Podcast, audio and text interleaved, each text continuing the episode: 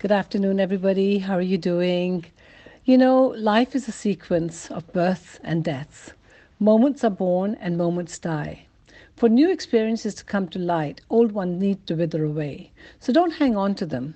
Let them wither away with ease and grace so that you can evolve and empower yourself to become the person you're destined to be. Have a wonderful day, and I love you all so much. Take care.